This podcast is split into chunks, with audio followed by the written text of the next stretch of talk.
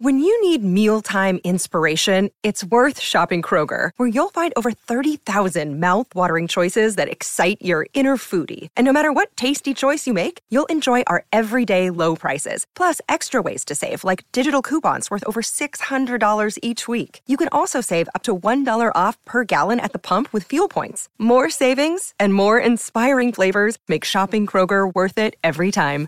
Kroger, fresh for everyone. Fuel restrictions apply. I'm Brian Teta, executive producer of The View. It's Wednesday, and I'm here with Alyssa Farah Griffin. This is Behind the Table.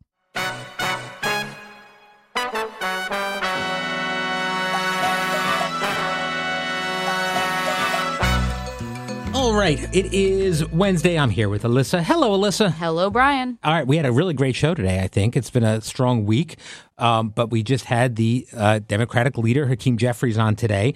What were your takeaways from the interview? I'm always interested because this is something that Republicans don't usually get to do is to, to interview the, the leaders of the opposition party. Totally. Um, so it was also my first time meeting Leader Jeffries. I, I know a lot of Democratic lawmakers, but I never happened across paths with him. Um, what an excellent messenger for Democrats. I was I was very struck by you kind of sense when you're interviewing people, you can tell the people who are on talking points and what they're saying is rehearsed and they were waiting for the question to tee up a certain answer. And there's kind of an authenticity to him in a like he's listening and then he's answering uh, in a way that I think I think is very powerful. And I think the way that I think the Democrats, frankly, could could learn a lot from how he messages. Um, and I think he's somebody that the Biden campaign should really think about putting out in key states to talk to young people. Um, just really a, a, a good messenger for Republicans or for Democrats. I'm sorry, but I have to say what was so frustrating for me because okay on the domestic policy front he and i disagree on a ton Right. like the democrats are always going to ch- cheer you know oh student loan forgiveness i think it was a mistake i think we didn't solve the root causes of student uh, uh, you know student debt and Yeah, i you've think been consistent about that. yeah, and I think that you know there's a, so many Americans, a lot of my family who never got to go to college. So if we're going to do that, we've got to forgive you know small business loans that were taken out for people who are craftsmen. But he talks about it in a way that resonates. Um, what was tough for me on the, the the foreign policy, national security front is I'm like, I cannot believe that in the year 2024 it is Republicans who are holding up aid to Ukraine in their war against Russia. Like I I am old enough of a Republican that I remember when Obama was in what in the White House and Crimea was invaded the 1st mm-hmm. time.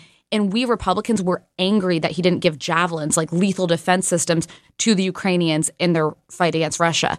How much that has flipped on its head in just 10 years, almost exactly 10 years, is heartbreaking to me. And it's the one truly unifying policy position at the table. Every single host fundamentally believes we have to stand by Ukraine. No, absolutely. Um, I, I was really taken with him. I'd never met him before either, but uh, incredibly charismatic, Mm-hmm. obviously so smart, and um, really, like you said, a really good messenger of the successes of the Democrats and, and kind of laying out what everyone's up against in a Yeah. really profoundly simple but smart way. I thought it was great. You have to wonder if he's somebody that the party's keeping their eye on to be, you know, to to help tee up to be a future presidential candidate. I, I'd be shocked if that Yeah. wasn't something that someone was writing a list of uh, of names and he wasn't close to the top of it. Mm-hmm. Um, the other thing that happened on the show today, I can't really get into too deeply because it was the note passing, which was unfortunate in the live segment.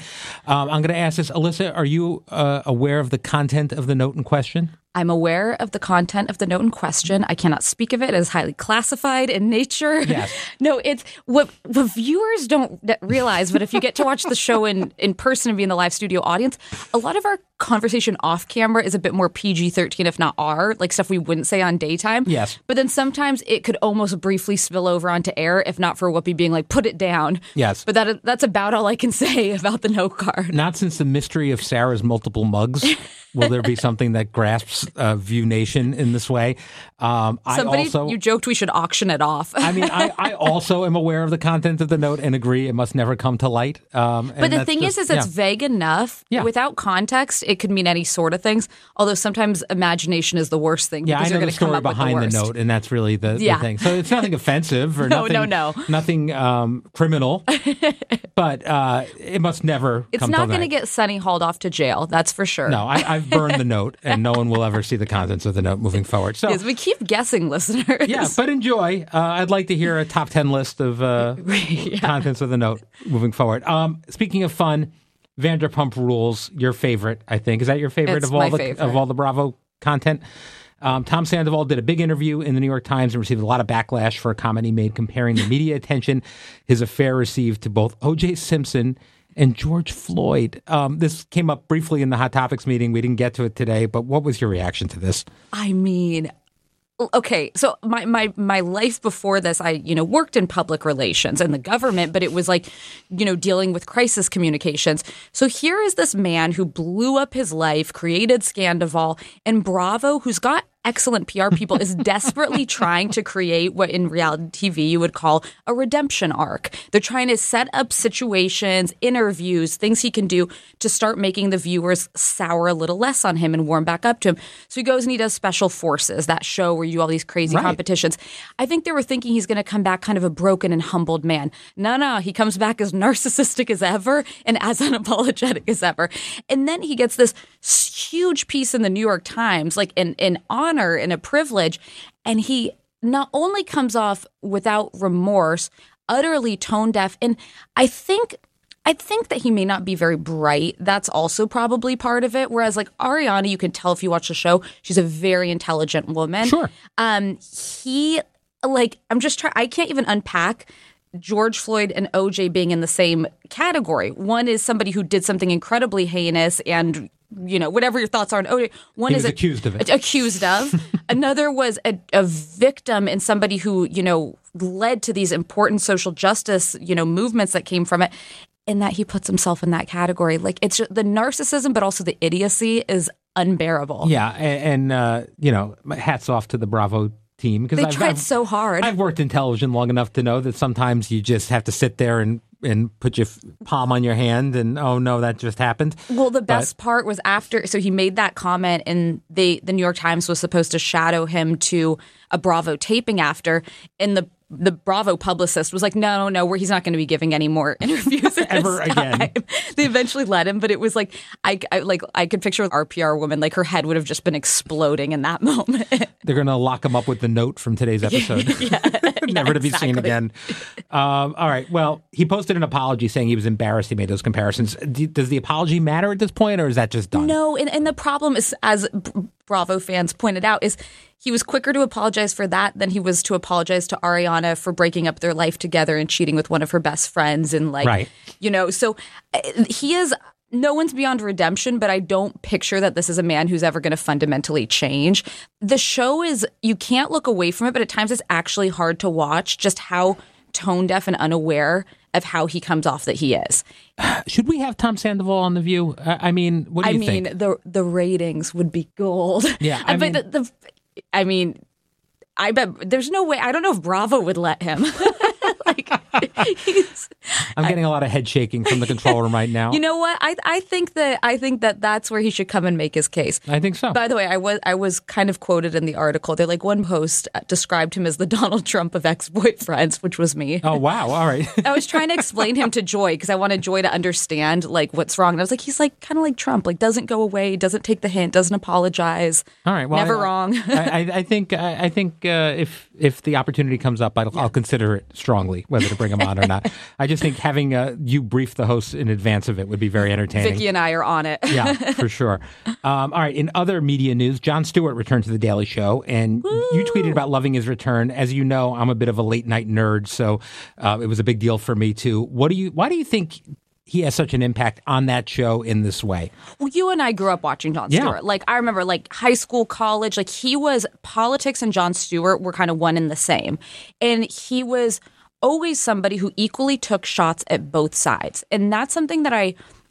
I think is missed in our politics now, and I mm-hmm. get it. Stakes are higher. Donald Trump's more dangerous. It's it is a different world we're living in than nine years ago when he went off air. But he raises so many good points about just because one person is beyond the pale and so bad doesn't mean you can't criticize someone else. But I was also living for if you're of a certain age. Jon Stewart kind of ended Tucker Carlson about 10 years Oh, ago sure. on CNN's Crossfire. Hard. Oh, uh, no. yeah, Yeah, Crossfire. yeah. Yeah. Um, I mean, if you haven't watched the clip, you have to watch it, listeners. Um, and he once again did the most single, most savage taking down of Tucker Carlson for his Russian propaganda interview. He's brilliant because he's incredibly intelligent, but he does it with humor. And I sometimes think humor in, pow- in politics and mocking is more powerful than the most passionate, you know, front of the room, inspiring speech. Yeah, no, I mean, I, am a, a, Letterman guy, as everyone knows, and, and that Dave really changed late night television mm-hmm. in a certain way. And then the person that changed it into the next phase, I think, is Jon Stewart, which is where we get John Oliver and, and where Trevor Noah and, and those types of ways of delivering comedy and late night and news, and that, the way that kind of became a hybrid. Um, and I don't think anyone's done it I love John Oliver, but I don't think anybody's done it better than, than Stewart. No, and honestly, I was I was a little skeptical that the ratings would would be where you know would be high because we know people are a lot of people turning away from linear. A lot of you know younger people are not necessarily tuning in at Comedy Central. They're going to watch the clips later, but his ratings have been super strong. And then I noticed that his because they obviously post the whole show onto YouTube, he's getting millions and millions of views there too. And what he's so good at, and frankly we're good at, is everyone's talking about what he's talking about. So after his show airs, it gets like a two day news cycle of like reaction to Jon Stewart. Yeah, I mean, there was a bit of a backlash from his liberal fans after the first episode because he really came for Biden. Um, he came for Trump too, and savagely, but he mm-hmm. also came for Biden and talked about the issues with age. A lot of the stuff we're talking about on the show every day. Mm-hmm. He did it in a in a comedic way that I think a lot of people weren't expecting him to be as tough as he was on it. And mm-hmm. I assume you like that. You like that he's hitting both sides so hard. So I loved it. And he said something more articulately than I've been able to, but a point that I've been making for about the last six months, which is Donald Trump being the most dangerous president in modern history does not make Joe Biden immune from criticism. In fact, it actually means that we should be even hold him to an even higher standard because if you're arguing democracy is on the line, you need to put the greatest fighter there to stop Donald Trump. You need mm-hmm. somebody who's the most world class and ready to take him on. So I've argued that I think it can at times undercut democracy is on the line, but we're running someone that so many people just feel dispassionate about or they even have like really true concerns about. And he also spoke to the the vitality issue of saying like you're telling me to not believe my own eyes and ears. I get really frustrated because I hear a lot of Democrats who are strong supporters of Biden say, you know, it's a Republican talking point to be concerned about his age or vitality, but it's not. It's simply not. There are many Democrats saying it. I'm somebody who I want Donald Trump to lose. And on election day, if that comes down to Joe Biden being the only thing stopping him, I want somebody who I think is vital enough and strong enough to do it. Um, and I think I, I think that I think Jon Stewart has an ability to kind of step away and take the emotion out of it and speak with a little more fact. I, have met the president a couple of times on our show, and I've always been very impressed by him, taken with him, the compassion he shows, the the he's so impressive off camera. It's been a few years. I'm mm. hoping that he'll come back on. I mean, I, that's what I think they need to do. They just need to well, put him on shows like ours and um, let him talk to the American people. I totally agree. The first time I met him was when I was with Pence. Um, probably would have been about f- six years ago, and then I briefly, you know, shook his hand at the White House Christmas party. Um, I will say this about Biden for Democrats, he has an objectively good record to run on. I- would argue probably the most accomplished first-term Democratic president that you can point to in you know the last twenty years. Um, he he is somebody who I think is a person of high moral character. I, I don't take any of that away from him. It simply comes down to do people feel like he's in the place to take on someone like Donald Trump. And the best way to make the case is be out there, be talking to voters, be seen by them. Yeah. I mean, on the heels of our conversation about debating on Monday, now uh, Trump is out there challenging Biden mm-hmm. to all the debates, and he'll do as many as he needs and everything else. Exactly, and he's gonna say he's gonna. The, I mean, the ads write themselves. He's gonna say Joe Biden's hiding in the basement. Right. He's too old to do it. So hopefully he'll he'll come around. Um, mm. We'd love to have him on the show, of course, and, and I think it'd be the best thing for everybody if he puts himself out there. Yeah, in in between running the country. We'll be back in a moment. Step into the world of Hollywood like never before with Melissa Rivers' Group Text podcast. Melissa, renowned for her red carpet expertise and storytelling prowess, invites you to join her and her famous friends for hilarious and heartfelt conversations. From discussing the latest binge worthy TV shows, navigating the highs and lows of life, and dissecting celebrity fashion, there is never a dull moment. With exclusive stories from special guests like Chelsea Handler, Cheryl Hines, your favorite reality stars, and deep dives into intriguing topics like the Where is Wendy Williams documentary, This podcast offers an insider's look into the glitz and glam of Tinseltown. It's not just Melissa's podcast, it's a collective experience where you're invited to join the conversation. So, if you've ever wanted a peek behind the Hollywood curtain, subscribe to Melissa Rivers' Group Text podcast now on your favorite platform. Get ready for laughter, tears, gossip. In other words, unforgettable moments that'll keep you coming back for more. Don't miss out. This is one group text you won't want to exit. Hey, I'm Andy Mitchell, a New York Times bestselling author. And I'm Sabrina Kohlberg, a morning television producer. We're moms of toddlers and best friends of 20 years. And we both love to talk about being parents, yes, but also pop culture. So we're combining our two interests by talking to celebrities, writers, and fellow scholars of TV and movies. Cinema, really. About what we all can learn from the fictional moms we love to watch. From ABC Audio and Good Morning America, Pop Culture Moms is out now wherever you listen to podcasts. The first ever criminal trial of a former president is underway in Manhattan. It's one of potentially four trials facing former President Trump as he makes his third bid for the White House.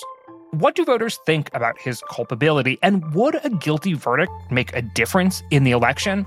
I'm Galen Druke, and every Monday and Thursday on the 538 Politics podcast, we break down the latest news from the campaign trail. We sort through the noise and zoom in on what really matters using data and research as we go.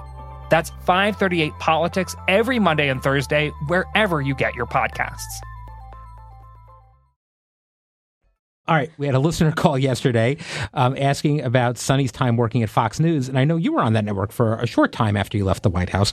Did you ever consider working there, and what do you remember about that time?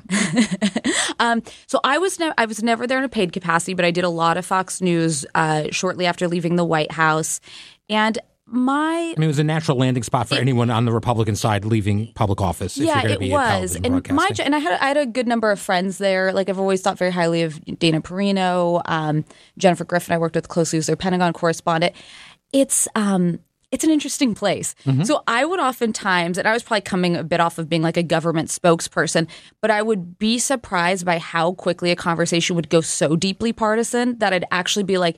I was the most boring on that panel because I was kind of listing some f- stats and some facts rather than doing a little more like the punchy partisan um, soundbiteism. That was my biggest perception, but also I think I've shared this on the show before. It was funny. I was getting booked probably four to five times a week. Um, in like the first few months after Trump left the White House. And I was on air live when Donald Trump came back and did a CPAC speech. And it was kind of there to be like, is this his big comeback? Or after January 6th, has the party moved on? Um, I did, gave my analysis that night.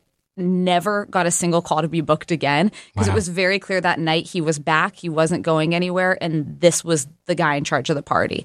Um, it's it's really interesting. I think that they put their finger on the scale in a way that I've never seen a major media outlet do for a specific candidate. There's certainly partisan outlets that do for a certain party, but I mean, they did not help Ron DeSantis. I'd say they actively hurt Ron DeSantis. They've actively gone after Nikki Haley. Like they have helped clear the way to make sure that it's Donald Trump. And you think that's just them looking ahead and doing the math and saying it's, it's going to be him and we just yeah. need to get on board and in, that's what the people want? In Fo- the culture of Fox is everything's about ratings. It's right. not there's not a lot of like like CNN or ABC it's like the reporters would be like I got to break this big story. I'm here on the first one on mm-hmm. this scene. It's not that at least with the big time hosts. It's who's driving the ratings and Trump for whatever reason drives ratings with them. Sunny was saying that when she was there and this was a long time ago but when she was on Bill O'Reilly's show she would come onto the floors and each floor would have talking points. So that this is what we're hammering home today. This is the theme of the day. And it's such a different experience from what I live with here, where you guys go into the room, and certainly people have their own personal feelings they yeah. feel strongly about and want to try to direct the, the, conversation in a certain way. But it's definitely coming from where you guys are. Yeah, and I, I think that at Fox, like there are so few counter voices that you have to be like like Jessica Tarlov. I, I joke that she's kind of like my counterpart on the five because she's the one Democrat with or yeah. very Republican leaning host. She's excellent. She every job. day. She yeah. she's kind of like taking a beating, but she's ready with her facts. But it's it's a very unique place, um, and it's it's very much it's people watch it habitually. If you're a Fox watcher, it's on all day. Um, you're probably going to have very different takes on things like the war in Ukraine or whatever it may be because you're being fed virtually just one side of it. Well, I also have to laugh whenever it's uh, a day where our show's being talked about, how it's just through the lineup. Every single show is led, you know, The View said this today, The View said this today, The View said this Yeah. today. It's pretty entertaining, frankly, uh, but it's fine. Um, all right. Well, we have a few listener calls for you. Um, let's take a listen to one. My question is for Alyssa. She's talked about wanting to see Nikki Haley as the presidential nominee for the Republican side, and I was curious who, if Nikki was the nominee, she thinks would be a logical choice then for VP. What a great question. Yes. So, in my dream scenario where Nikki Haley would be the Republican nominee, I think a very obvious choice for her would be Governor Chris Sununu of New Hampshire, my dear friend. I was going to say, yeah, you're close to him. Yeah, I mean, it would make total sense. She's a, you know, s- former South Carolina governor, former UN ambassador with foreign policy chops. He was, New Hampshire was mo- voted multiple times the most popular governor in the country, but he also oversees a purple state. So he's got, you know, a split legislature, but still gets things done. Um, he balances the budget. He does things that, like, uh, on the federal level, we don't even, like, think of as possibilities. And they're both dynamic individuals. Um, Now, here's a question, though. Don't you think that if she actually, by some way, did manage to get the nominee, she'd need someone More more, MAGA, more. Oh, that's an interesting point. Because, but uh, I don't know. So that's an interesting point because, in a general, I think they would sweep. He's pro-choice, for example. Sure. But I guess if you're trying to not lose the MAGA, the problem is they're just never going to be with her. Right. That therein lies like the great Nikki Haley problem is, or Republican Party problem, I'd say, is a third of Republicans will never be with Trump, and that number's only going to grow if he gets convicted. But there is a solid third that's probably larger than that that will never be with a Nikki Haley or a non-MAGA candidate. I, I, I know it's hard for you because I sense the frustration when Nikki Haley, who you're really just kind of holding on to the hope that it's the non-Trump alternative, but becomes the the focus of the ire of the other co-hosts and, and the news cycle and everything else. I mean, I guess I think Joy's actually really come around to this. She and I have talked about it on and off air. Is she? Nikki Haley's not running for Joy Behar's vote, and she recognizes that, but she does recognize that there's tremendous value in what she's doing in directly taking on Trump. Mm-hmm. And she acknowledges, and I don't want to speak for Joy, but I, and a number of Democrats I've talked to that she wouldn't be a threat to democracy. She would be a Republican leader where they'd have issues with some of her policies, no doubt, but the country would run. The world stage would be a safer place. She would get aid to Ukraine. We wouldn't get into World War III. And on those fundamentals, like they can live with that. Like we used to, uh, we should live in a country where it's like, I'm not going to pretend that it's all over if Joe Biden were to win again. It's it's just not. I'm not going to like some of the policies. I'm not going to like X, Y, and Z. But this sort of fear mongering of everyone's as bad as Trump, I think is really dangerous. I think it actually normalizes Trump. Right. No one, no one in my lifetime, and I'm, I'm on the younger side. No one in Joy Behar's lifetime has been as dangerous as Donald Trump. No, and, and when a panic alarm is set for everyone who's opposing the party of your choice, it does start to ring false. Well, exactly. And I've talked to a number of lifelong Republicans who they they're like, listen, they demonized every Republican like this. And if they're saying Nikki Haley's just as dangerous, it almost makes you want to just be like, screw it, I'm going with Trump. I can understand that. I mean, I always laugh that Joy is such a big proponent of Mitt Romney now because I wasn't working here, but I watched The View back then, and, and Joy was Yeah. not a Mitt Romney fan, to, to say the least. And, you know, the dog on the roof and all that stuff. Gr- I miss those kind of controversies. yeah, that was good stuff. That was good stuff. Um, all right. So I think we have uh, one more question here, and it's from Joe from New York. This question is for Alyssa. First, a comment though. I just want to say, Alyssa, I think you're great on the show. Um, we may not align politically, but uh, you often say things that make me think and that are smart. And so um, keep doing what you're doing. I'm sure it's not always easy um, having four other really strong personalities around you. With that said, I have a question for you. You have said on the podcast, you said on the show that Mike Pence is a man of character. Um, I don't necessarily disagree with that, but I do want to ask: Do you think he would be a good president? Um, he's often gotten a lot of criticism for being too far right. So, What a good question. Um, and thank you so much. Um, so I'm going to kind of backstop into that and say this. Um, I think most any Republican would be better than Donald Trump. Um, but Mike Pence, I got the benefit of both knowing him very, very well personally, but I also traveled to more than two dozen countries with him abroad. And I've met with countless heads of state with him, whether it's Prime Minister Modi of India, Vladimir Putin, I've talked about, um, President Moon of South Korea. Benjamin Netanyahu, like key leaders in world defense, of Macron, um, where I've seen him one on one directly be able to articulate what America's values are on the world stage, why we stand by our allies, why we oppose autocracies, why we oppose dictatorships, and why we give aid to our allies. And he can do it with moral clarity, with knowledge and experience that comes from having served on the Foreign Affairs Committee for many years. He can do that part of the job could have done it, you know, yesterday. I think that's a place where he's very strong. And I actually remember after one trip to Southeast Asia with him, there was a, a headline, I want to say it was NBC News, that was like, can we just send Mike Pence on these trips instead of Donald Trump going forward? Um, on on on the domestic front, here's what I'd say: Mike Pence is is objectively to the right of me on what we call social issues, whether it's abortion, gay rights, and so on. And he he knew that when I worked for him. Um, but he he would as president have to govern in the world that we live in which is that any sort of sweeping policies around those issues are going to go through a Congress, which is very likely going to be split. And on the issues of the economy um, and, and jobs and like domestic security, I think he would be a thoughtful, strong president who I actually think the job would draw him toward moderation, not away from it. It's my fundamental belief that any any real leader, when they are in the White House, should come out more moderate, not leave it more extreme. And I think that's, I actually think that's true for most every living president. I think that the issues that rise to the level of the Oval Office are there because they weren't solved at every level before it.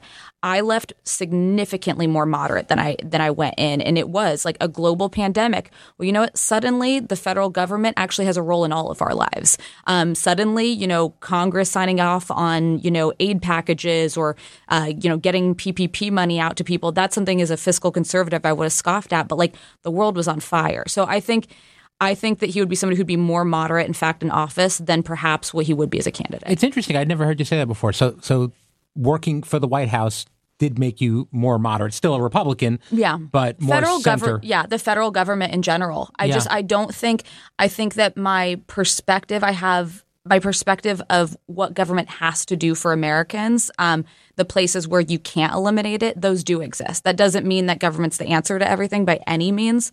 Um, but the, the federal government does have a role in the health, wellness, and security of Americans. Do you believe most Americans are centrists? I actually do. I actually, I very much believe, and the, the stats bear it out. I think that most Americans are somewhere in the middle, either whether center left or center right. And it's the, the fringes are the loudest, they're the most amplified. Social media Right. touts them the most.